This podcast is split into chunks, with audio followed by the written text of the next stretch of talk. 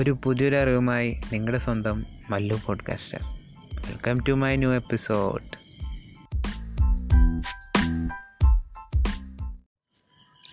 hello podcasters അപ്പോൾ നിങ്ങളിപ്പോൾ ഈ പോഡ്കാസ്റ്റ് കേട്ടുകൊണ്ടിരിക്കണമെങ്കിൽ നിങ്ങൾ വിചാരിക്കുന്നുണ്ടാവും ഞാൻ എങ്ങനെയാണ് ആക്ച്വലി പോഡ്കാസ്റ്റ് ക്രിയേറ്റ് ചെയ്യണത് അപ്പോൾ അതിന്റെ ജസ്റ്റ് ഒരു ട്യൂട്ടോറിയൽ അല്ലെങ്കിൽ അതെങ്ങനെ ഞാൻ ക്രിയേറ്റ് ചെയ്യണേ എന്നുള്ള കാര്യം നിങ്ങളായിട്ട് ഷെയർ ചെയ്യുകയാണ് ഞാനിപ്പോൾ ഈ പോഡ്കാസ്റ്റ് ക്രിയേറ്റ് ചെയ്യണ ഒരു ആപ്പ് ഉണ്ട്.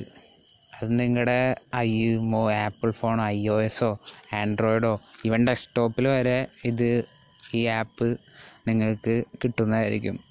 ആപ്പിന്റെ പേരാണ് anchor dot F M it is anchor dot F M ഈ ആപ്പ് ഉപയോഗിച്ച് നിങ്ങൾക്ക് സിമ്പിളായിട്ട് ഇതിപ്പോൾ ഇപ്പം ഞാൻ ഇതിപ്പോൾ നിങ്ങൾ കേട്ടുകൊണ്ടിരിക്കുകയാണെങ്കിൽ ഇത് കേട്ട് കഴിഞ്ഞ് നിങ്ങൾക്ക് നെക്സ്റ്റ് ഇപ്പോൾ നിങ്ങളൊരു ആൻഡ്രോയിഡ് യൂസർ ആണെങ്കിൽ ഗൂഗിൾ പ്ലേ സ്റ്റോറിൽ പോയി ആങ്കർ ഡോട്ട് എഫ് എം എന്ന് അടിച്ചു കൊടുക്കുകയാണെങ്കിൽ നിങ്ങൾക്ക് ഈ ആപ്പ് കിട്ടുന്നതായിരിക്കും.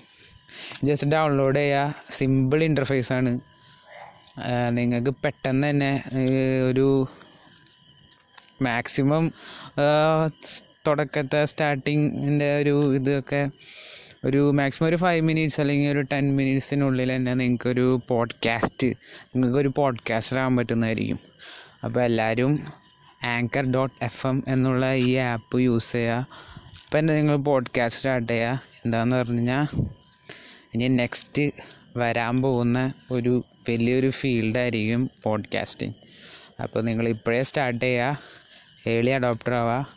Learn apply and share each single day thank you